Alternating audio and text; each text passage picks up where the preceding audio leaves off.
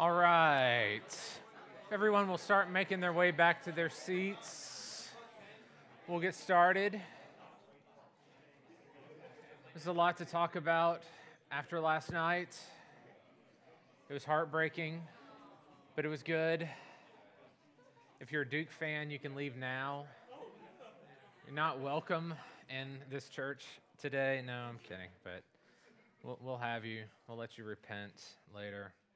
Um, but anyway, it is good to be with you. I am John. I am the executive director of the church. Uh, Dan asked me to to fill in for him, um, and um, yeah, he talks about this sensitive topic, and then asked me to fill in for him. so uh, that's uh, that's it's all it's all good. It's all cool. Um, but anyway, we've been we've been in a study of Proverbs. Those of you that have been around here, and uh, we continue to look at topics uh, that are featured prominently in the book of Proverbs. And I bet most of you have figured out what this sensitive topic is, and it's the topic of sex. And um, I don't want us to think of this necessarily as a message on sex, but rather, how do we live godly lives as the people of God, as a church, when we are in a society that is sex obsessed? And I think it's entirely appropriate that we cover this. And it's good and necessary that we don't neglect this, quote, sensitive topic, as there are essentially three chapters of Proverbs devoted to this, or about 10% of the book of Proverbs devoted to sexual purity. And just like many topics in Proverbs, there are so many aspects of this that could be covered, so many angles, so many different ways that this could be looked at. And there are so many things that, that should be said that I can say, but we just don't have time to cover all of those. So I've deliberately chosen this morning to, one, issue a warning and then really a call to repentance and grace for those of us within the church rather than focusing on things that are external and outside of the church walls. And so, yes, our society is full of filth and debauchery when it comes to sex. But the saddest thing to me is that that same filth and debauchery exists within the church itself. The world celebrates it, the church tries to hide it. Sexual immorality, whether through adultery or pornography, is rampant in the church in America today.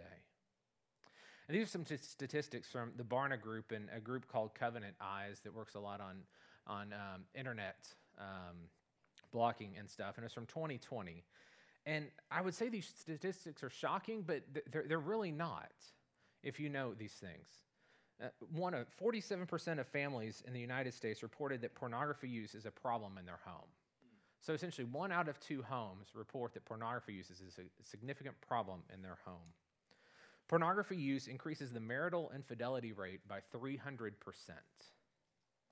56% of American divorces involved one party having a quote, obsessive interest in pornographic websites. This is one of the ones that's saddest to me. 11 is the average age that a child is first exposed to pornography, and 94% of children will see pornography by the age of 14. 68% of church going men and 50% of pastors view pornography on a regular basis. 76% of Christian young adults aged 18 to 24 actively search for pornography. And this isn't just a problem for men. 33% of women under the age of 25 search for porn at least once a month. 87% of Christian women admit to have watching pornography. 60% of women admit to having a significant trouble with lust, and 40% admit being involved in sexual sin within the last year. 57% of pastors say that pornography addiction is the most damaging issue in their congregation. And 69% of pastors say that pornography has adversely affected their church. A quote I saw that when researching this said, If you think you can't fall into sexual sin, then you're godlier than David, stronger than Samson, and wiser than Solomon. And so this is something that affects all of us. And it's true that while we're going to look at Proverbs 5, 6, and 7 kind of in a mishmash together, but it's true that when we read these Proverbs and think, oh, I'm not at, out at night visiting the quote, strange woman or the adulteress. But the biggest problem, I think, is they're coming into our homes in front of our eyes with easier access than ever before. And families and lives are being ruined as a result of that. A month or so ago, I saw a headline that um, a young pop star opened up about her addiction uh, to pornography. And she stated that it started when she was 11 years old, when she was first exposed to that. And the intensity and graphic nature of it grew to such a degree that she began having nightmares about what she was seeing. But she found that what it was, it had to keep growing in intensity and in nature for it to be something that interested her. And it opened her up earlier to physical acts that she said she probably would have never consented to had she known that that was not normal. And she talked about how mad she was for letting pornography destroy her brain in such a way like that. Over the last few years, I have a friend that works for a, a group like this that talks about things as pornography as the new drug. And sexual sin, whether adultery or pornography, does exhibit drug like behavior. Increasing doses are needed to reach the same level of that dopamine high to get the same satisfaction from it. There's a degree of dependence that grows upon that, and increasingly risky behavior to reach that same level of thrill that was once there. Now, I'm pretty sure Solomon didn't have the internet in mind when he wrote Proverbs 5 through 7, but it definitely applies to us today. The text printed in the bulletin is Proverbs 5, but you'll also want your Bible out as well. And there's some in the back if you'd like that, if you don't have an electronic device. Uh, but we'll spend some time in pro- chapters 6 and 7, which are very parallel to Proverbs chapter 5. But before we get started, I do want to pray. Father, we thank you for your word. We thank you for its clear teachings on what we should do and how we should live. We thank you most of all for Christ, who came and took our sin so we no longer have to live in sin or be slaves to sin. I pray that what is said from my mouth today and that comes from here would be biblical, would be true, and be used for the benefit of the church. In Jesus' name we pray. Amen. Now, one thing to notice that these proverbs, as we read them, are written as a father's instructions to his son. But it, I think it is completely exegetically and biblically appropriate to apply these principles to women as well, as this is a problem with the human condition. So it's not going to go just to men today. Everyone is going to be included in that. So the first thing we see in all these in all these chapters is a strong exhortation. In essence, Solomon is saying to his son like, "Hey, listen up to me. This is really important." Now, it certainly isn't lost that Solomon was an abysmal failure at everything that he just was going to talk to his son about. He famously had 700 wives and 300 concubines. And this was most definitely in violation of Deuteronomy 17 and God's command to kings that they not have multiple wives, lest their heart be turned away to other gods. And we know that this is what happened to Solomon. His wives and his concubines turned his heart to other gods, even to offer sacrifices, grotesque sacrifices, to the altar of Molech. And God was determined to take the kingdom away from him, but because of God's love and because of the mercy that he had toward David, allowed Solomon to keep the kingdom. We read of that in 1 Kings chapter 11.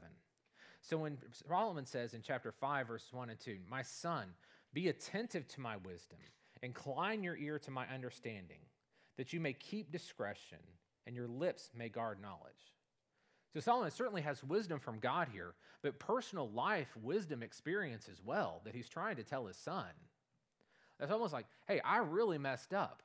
Don't follow after me. Don't do what I did. That phrase, keeping discretion, has always been a bit weird to me, but the Hebrew term there is mezimmah.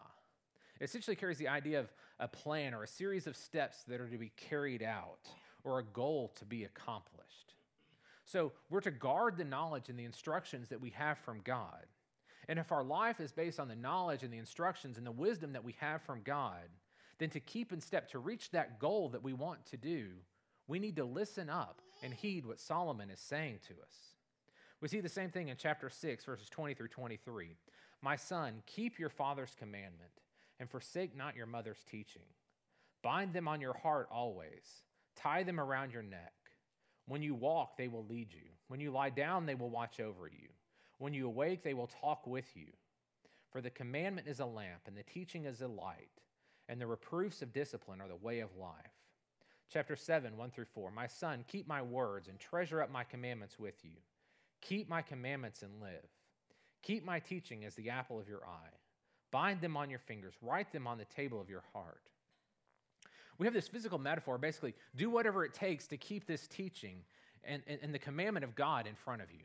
It should be so ingrained in your heart and in your mind and your thoughts that it as, it's as if it's tied around your neck. It will guide you. Your, your last thought at night when you go to sleep, the first thought that you have in the morning, should be of the law and the wisdom of God. Don't for a second let this wisdom and this teaching and this knowledge get away from you. But look at verse 23 in chapter 6. Too often we see, especially in today's age, we see commandments as, as restrictive only, as keeping us from finding our true selves or finding our true joy. This tells us the opposite that God's commandments are what will safely guide us through life, through this dark world, and correction and discipline from God are what keep us on that path to life. Now, a question What is viewed as the ultimate path to satisfaction and fulfillment by society today?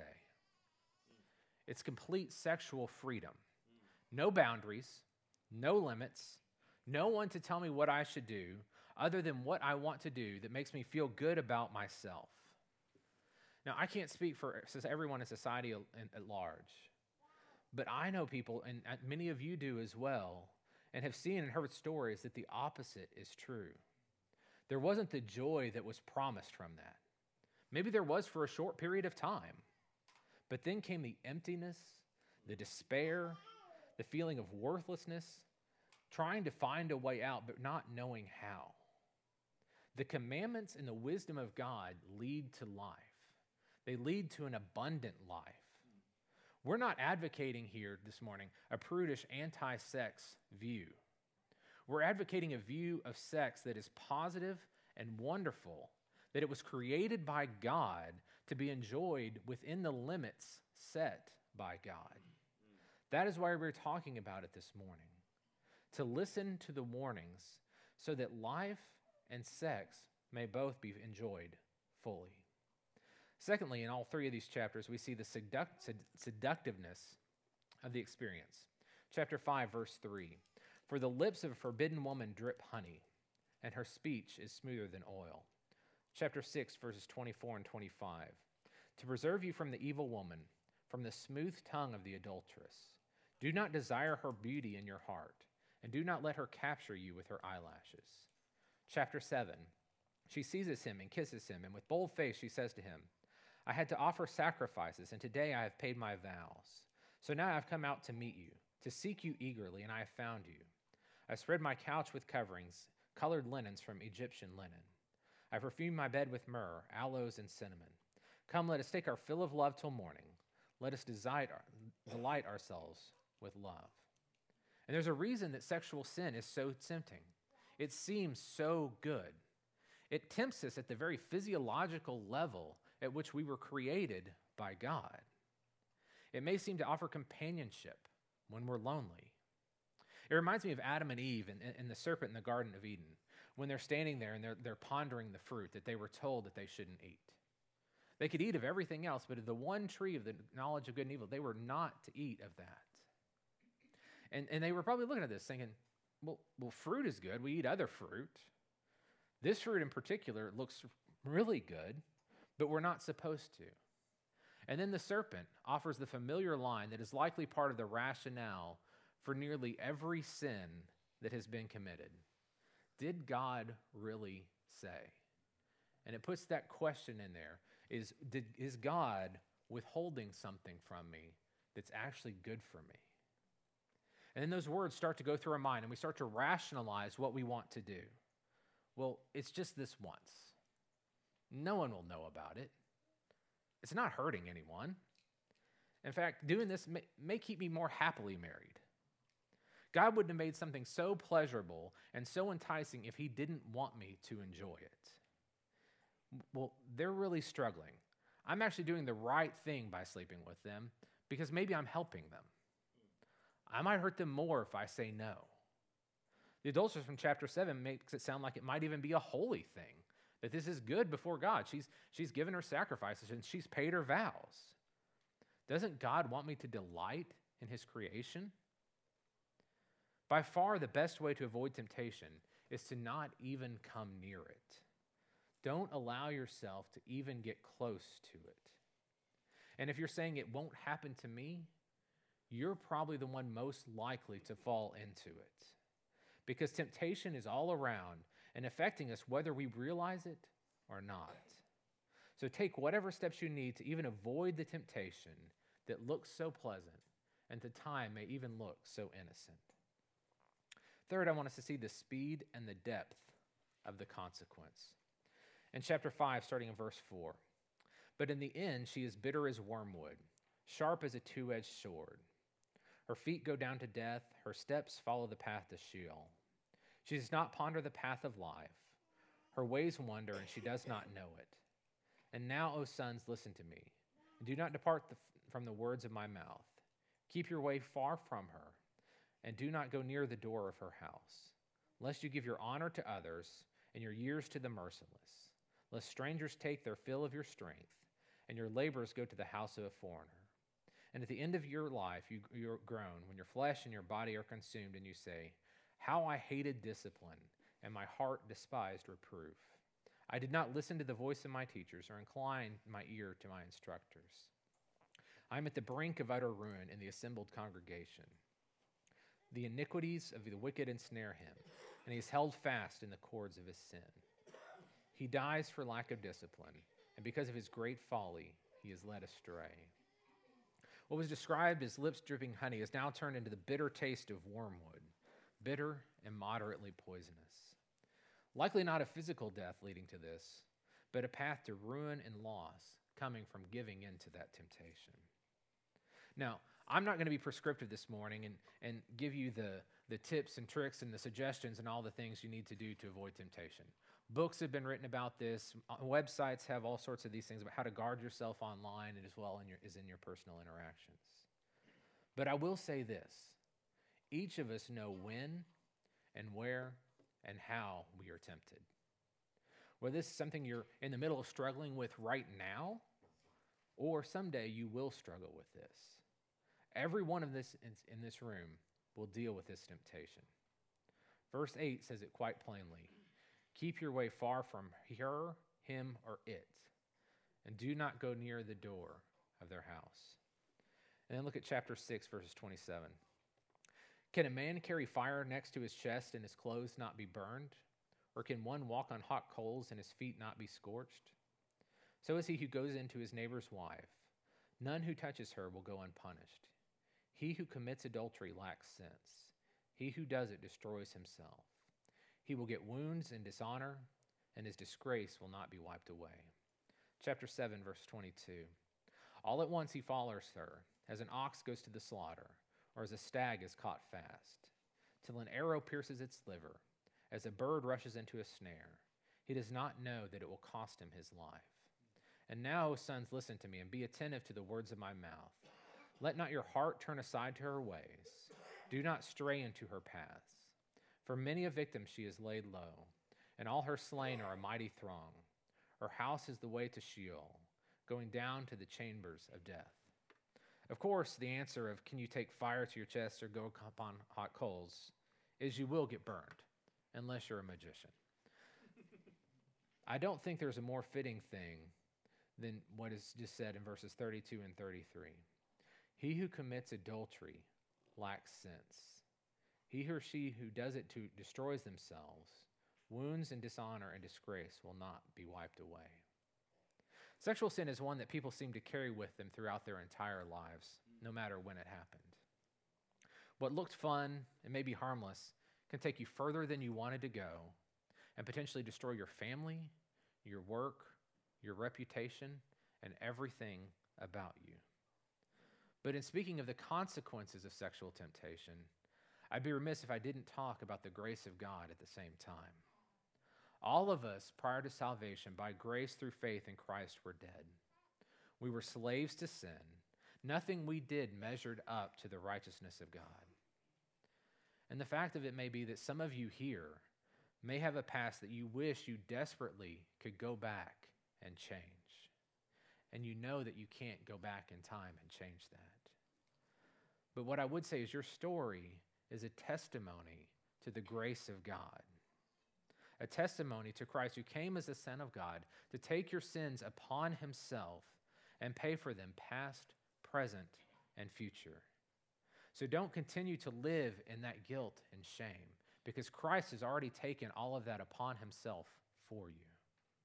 Many times the earthly consequences can't be undone, but Christ has set you free from the emotional baggage that we all tend to want to carry with us. You are now a testimony of his grace, and even your past mistakes can be used in a way to help others who may be struggling in the same thing, to help free them from their sin, to help them find a way out of their struggles. To those who are believers, who are struggling with sin right now, stop. Just stop. It's as simple as that. Look to Christ in faith and repent. We don't have altar calls here at the church, but rather we close each service with communion. And I don't think there's a better time to look to Christ and repent than when we stop and we remember what Christ has done for us. And at that moment, committing ourselves to sexual purity in the future. Stop fighting the guilt and shame. Let go of that and look to Christ. Maybe help is needed, and it oftentimes is with things like this. Get that help, whatever it takes, whether it's a friend, whether it's a pastor, whether it's a professional counselor, whatever it takes, find and get the help that you need. And repent before that path of sin leads you to further destruction. Fourth, I want us to look at the beauty of marriage. Chapter 5, verses, verse, starting verse 15. Drink water from your own cistern, flowing water from your own well. Should your springs be scattered abroad, streams of water in the street? Let them be for yourself alone, and not for strangers with you. Let your fountain be blessed, and rejoice in the wife of your youth. A lovely deer, a graceful doe. Let her breast fill you at all times with delight be intoxicated always in her love. Marriage between a man and a woman is God's chosen way to satisfy sexual desires. And Solomon uses quite a bit of poetic language to contrast the beauty of a sexual relationship with one's spouse versus the ruin and commonality of an adulterous relationship. We won't break down all the metaphors, but specifically the freshness of water from one's own well versus the questionable water from a shared common source. And it's clear that there can exist a mutually satisfying relationship that just transcends the physical. It's a relationship that both hus- husband and wife should enjoy and partake in together. One commentator states the Hebrew imagery here means that the wife is to be a source of true pleasure, not just an everyday instrument of physical satisfaction. Sex and the enjoyment of marriage thereof is a part of it, as we see here in Proverbs, but it is not the totality of marriage. Now, I do want to make a comment to those that are here that are either that are single, either by choice, by age, or by circumstance. And this can be one of the most difficult aspects to deal with when there is a longing for a relationship and a longing for a sexual relationship. But it's important to remember how many times throughout Proverbs we see the word blessed, specifically in regard to the one who gains wisdom and follow the laws and the plans of God. And too often we reduce that word blessed when we go to a more modern translation as just translating it as happy. Well, the word there meaning blessed, ashri, means much more than just being happy, the emotion of happy.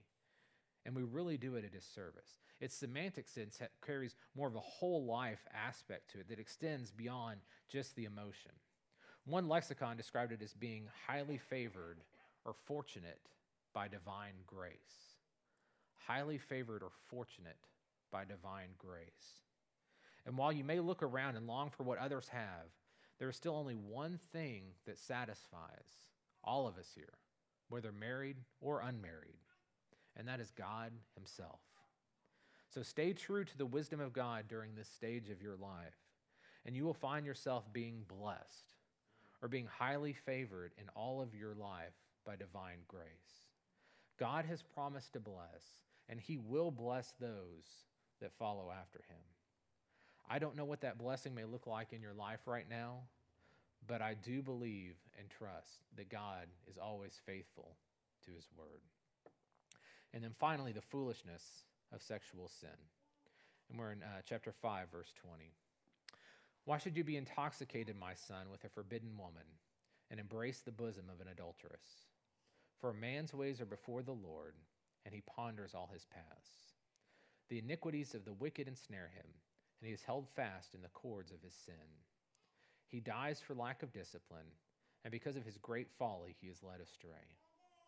Solomon asks, with this point, based on his teaching, seems to be a rhetorical question of why would you be intoxicated with a forbidden woman and embrace the bosom of an adulteress? But I'm afraid that's not really a rhetorical question for us today. I want that to be an actual question. Why would we follow after that and chase after that?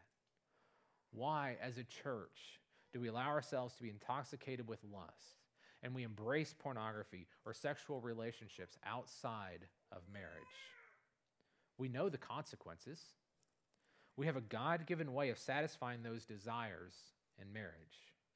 So, why does the church continue to give into sexual sin, especially the sin and the blight of pornography that exists in the church? We then see the sobering reality that all of our ways are before the Lord. He ponders or he searches and examines all of our paths. What we think we do in secret isn't secret. What's hidden in our mind isn't hidden from God. The God we come here and we worship today is the God who saw everything we did last week. And then the final reminder that holds so true for things as addictive as sexual sins. They ensnare us and they trap us in sin. Our brains become so reconditioned that the things that we once would have run away from and stayed away from are things that are begging for more and more of that, just like a drug. Ultimately, the end of that path for believers is not spiritual death, because for as believers, we won't face spiritual death again, but it will lead to spiritual uselessness. You may get away with it for a time, and no one will know, but you cannot serve God and serve lust and sex and pornography. And the odds there are that because of continuing in a sexual sin, you will be led astray in your love for God. We serve a gracious and a loving God, one who is long suffering with us and with our many failings. It is not the desire of God that he withhold or he keeps anything away from us that is good, but his desire is to give us that which is truly good. To those of you who are here and are living well and are on the right path, hear the warning from, from Proverbs today. Stay far away from sexual temptation. Don't go anywhere near it. To believers who are struggling with sexual sin, we've already had an assurance of pardon, but I want you to repent and hear another assurance of pardon from 1 John 1 9 today. If we confess our sins, he is faithful and just to forgive us from all of our sins and to cleanse us from all unrighteousness. So today, confess your sins. Repent and turn back to Christ, the one who loved you and took those very sins that you're committing right now upon himself so that you don't have to live in sin any longer. Commit yourself again to following after wisdom and after the righteousness of God. And seek help if you need it. Fight that battle with someone. Don't fight that battle alone. As we close, I wanted to read one final admonition from Proverbs 8 10 through 11. And this is from a man who had immense wealth.